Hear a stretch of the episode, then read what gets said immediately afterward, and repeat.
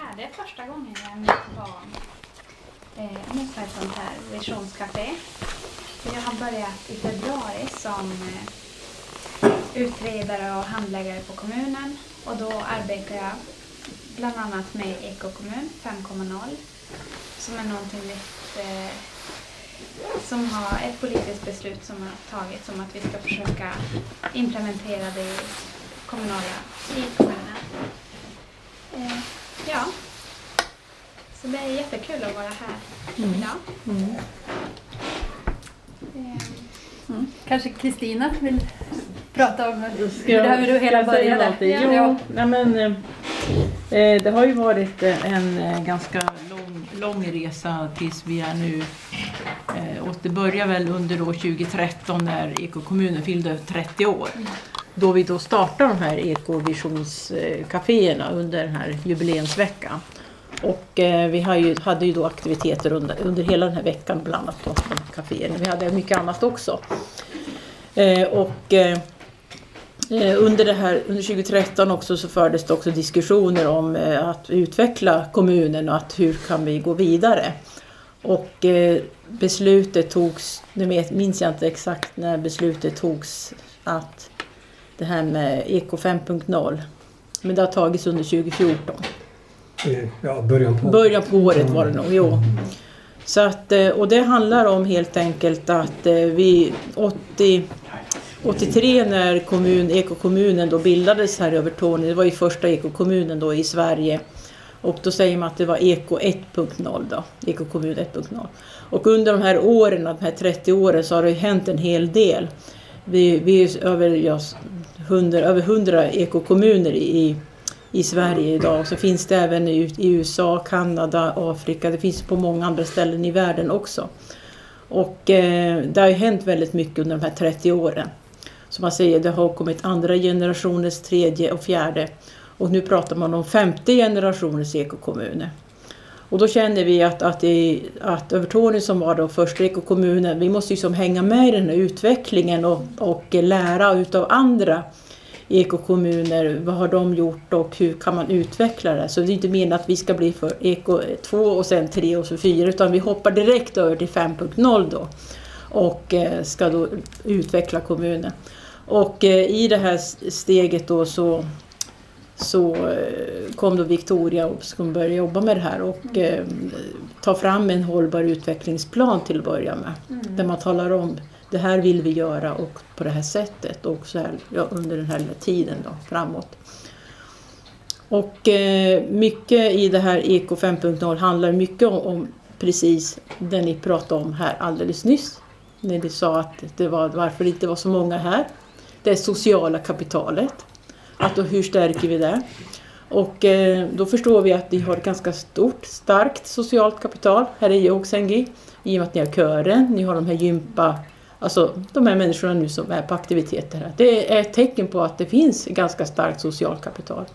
Men det här måste vi kanske jobba med ännu mera. I andra byar kanske inte finns lika mycket av det här. Och hur jobbar vi vidare? Vad gör vi mer? Och så att det är väl det här som vi kanske kan komma på saker. Jag tänkte vi börjar ute i byarna nu med de här ekovisionskaféerna. Fortsätter jobba med det. Men sen handlar det också om att det här ska ju in i kommunhuset. Förvaltningscheferna ska gå utbildning. Och politikerna ska också få utbildning i det här. Och det är kanske stora skillnader från 83. När det handlar mer om ute i byarna och det här. Det var mycket odlingar som kom igång och så. Men nu måste det in i kommunhuset och det måste in i organisationen, kommunens organisation. Att man tänker hållbart och hur gör vi egentligen? Och att man förstår vad det handlar om. Så det handlar mycket om utbildning, kan jag tänka, nu i början. Så det ska rotas in i verksamheten? Ja, precis. Arbetas in. Tänket ska finnas. Ja, precis. Och jag kanske ska stanna där. Kanske någon som vill fylla på med någonting.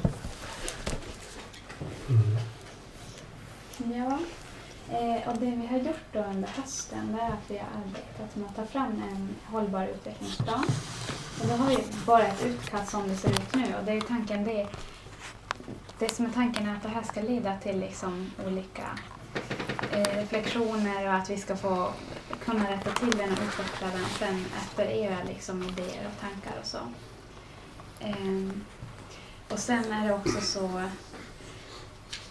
just hur man går tillväga för att få den liksom, för det här planen är inte tanken att det ska vara liksom ett papper som bara är skrivet, utan det är någonting som ska vara levande och som man liksom jobbar med kontinuerligt och liksom bygger upp så där.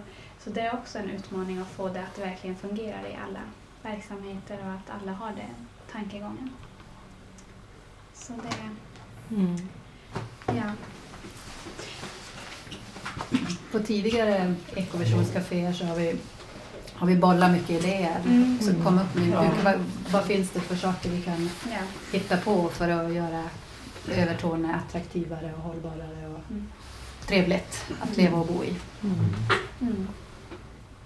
Och det är sånt som också passar in i hållbarhetsplan. Ja. Det kan finnas en sak som jag tänker spontant, det som du är också inne på, det här med sociala kapitalet.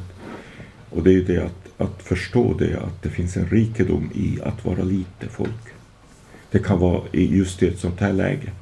Därför att det som är fördelen med det är att det finns ändå kontaktnät i alla led. Det finns kontaktnät in på kommunen. Det är inte någon apparat som är långt bort, utan den finns nära. Så människor känner människor på ett bra sätt. Och då finns det ju en möjlighet i det att jag tycker det här är inte alls dåligt att det kommer så här på så många i det här. Jag tycker det är jättebra. Och vi vet ju, vi börjar liksom, jag tänkte säga Mattias som har varit ordförande i vår krets i ett år eller något sånt där lite drygt. Så ser alltså att man börjar ändå känna igen folk, va? Och det är viktigt. Det är jätteviktigt och där finns en otroligt bra styrka som inte finns i större kommuner. Och jag tror att det är värdefullt. Så att det, någonstans så tror jag att man ska inte liksom vänta de här jättestora skarorna, utan snarare så kommer det att finnas jättemånga människor som säger heja, det är jättebra det ni gör. Och så köra på det som man kan göra det, och så förflyttar man positionerna lite grann hela tiden. Det är ju eldsjälarna man vill åt. Och det är väl ni det? Vi är allihopa eldsjälar. Ja, men de som kommer på ett sånt här möte, en så pass stor by som Juoksengi, det är de riktiga eldsjälarna som kommer. Och det är det vi behöver. Fast det finns många eldsjälar utanför det här rummet också. Ja, säkert. Det är det som är alltså... Jag vet inte var det Thomas sitter där. Jag menar, det är ju bara att tänka på vilken apparat man drar igång med inför varje nyår här. Man lyckas genomföra den med otroliga... Det är ju helt fantastiskt. Och där är ju alltså... Får man in då i en sån verksamhet till exempel de här tankarna, va? Då kanske... Det är något som börjar märkas ut, att man börjar tänka. Men det finns liksom ingenting som bara knäppar med fingrarna, utan det tar tid.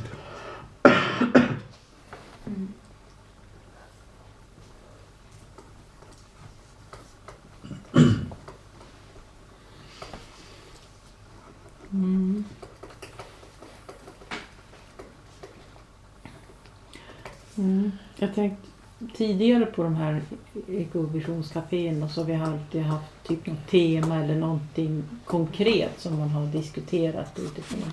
Och jag tänker vad som skulle kunna vara konkret och nu.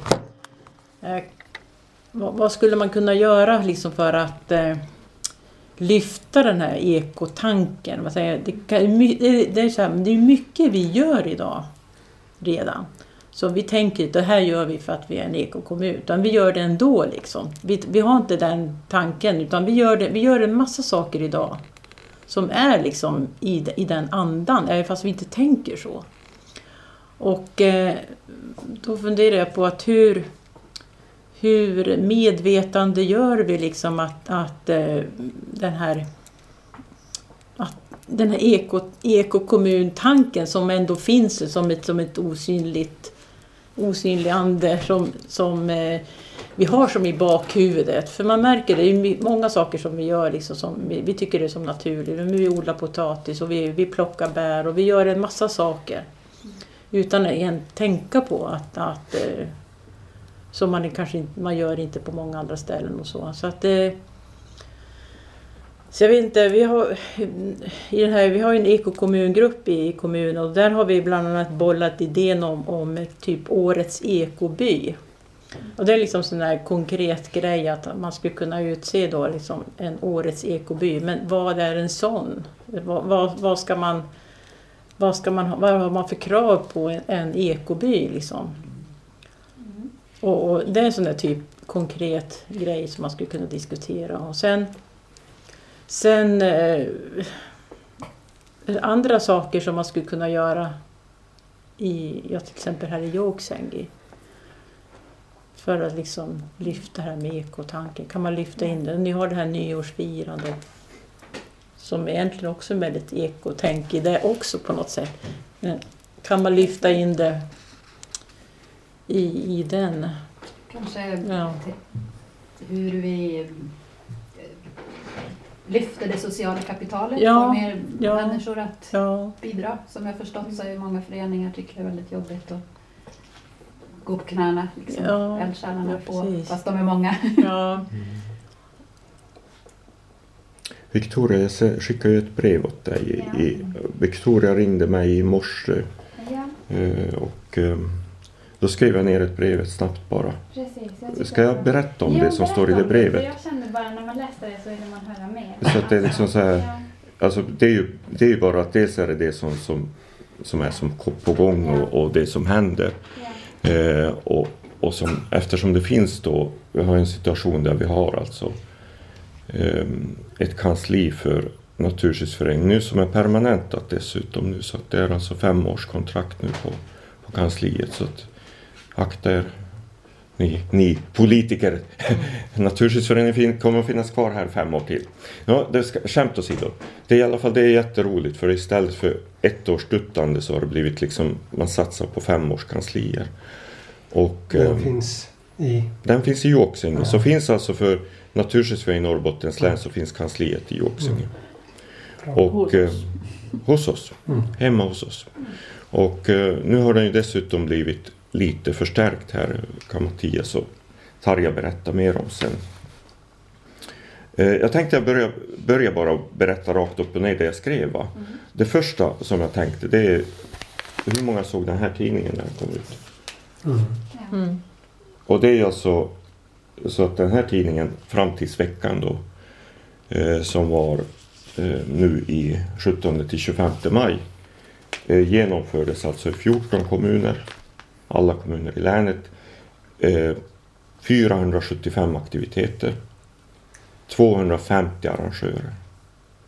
Och vi trodde att vi skulle få 140 aktiviteter. Det var tänkt att bli 44 sidor, det blev inte 44 sidor, det blev 48 sidor. Och vi var ju som rädda, tänk om vi inte kan öka det med 4 sidor.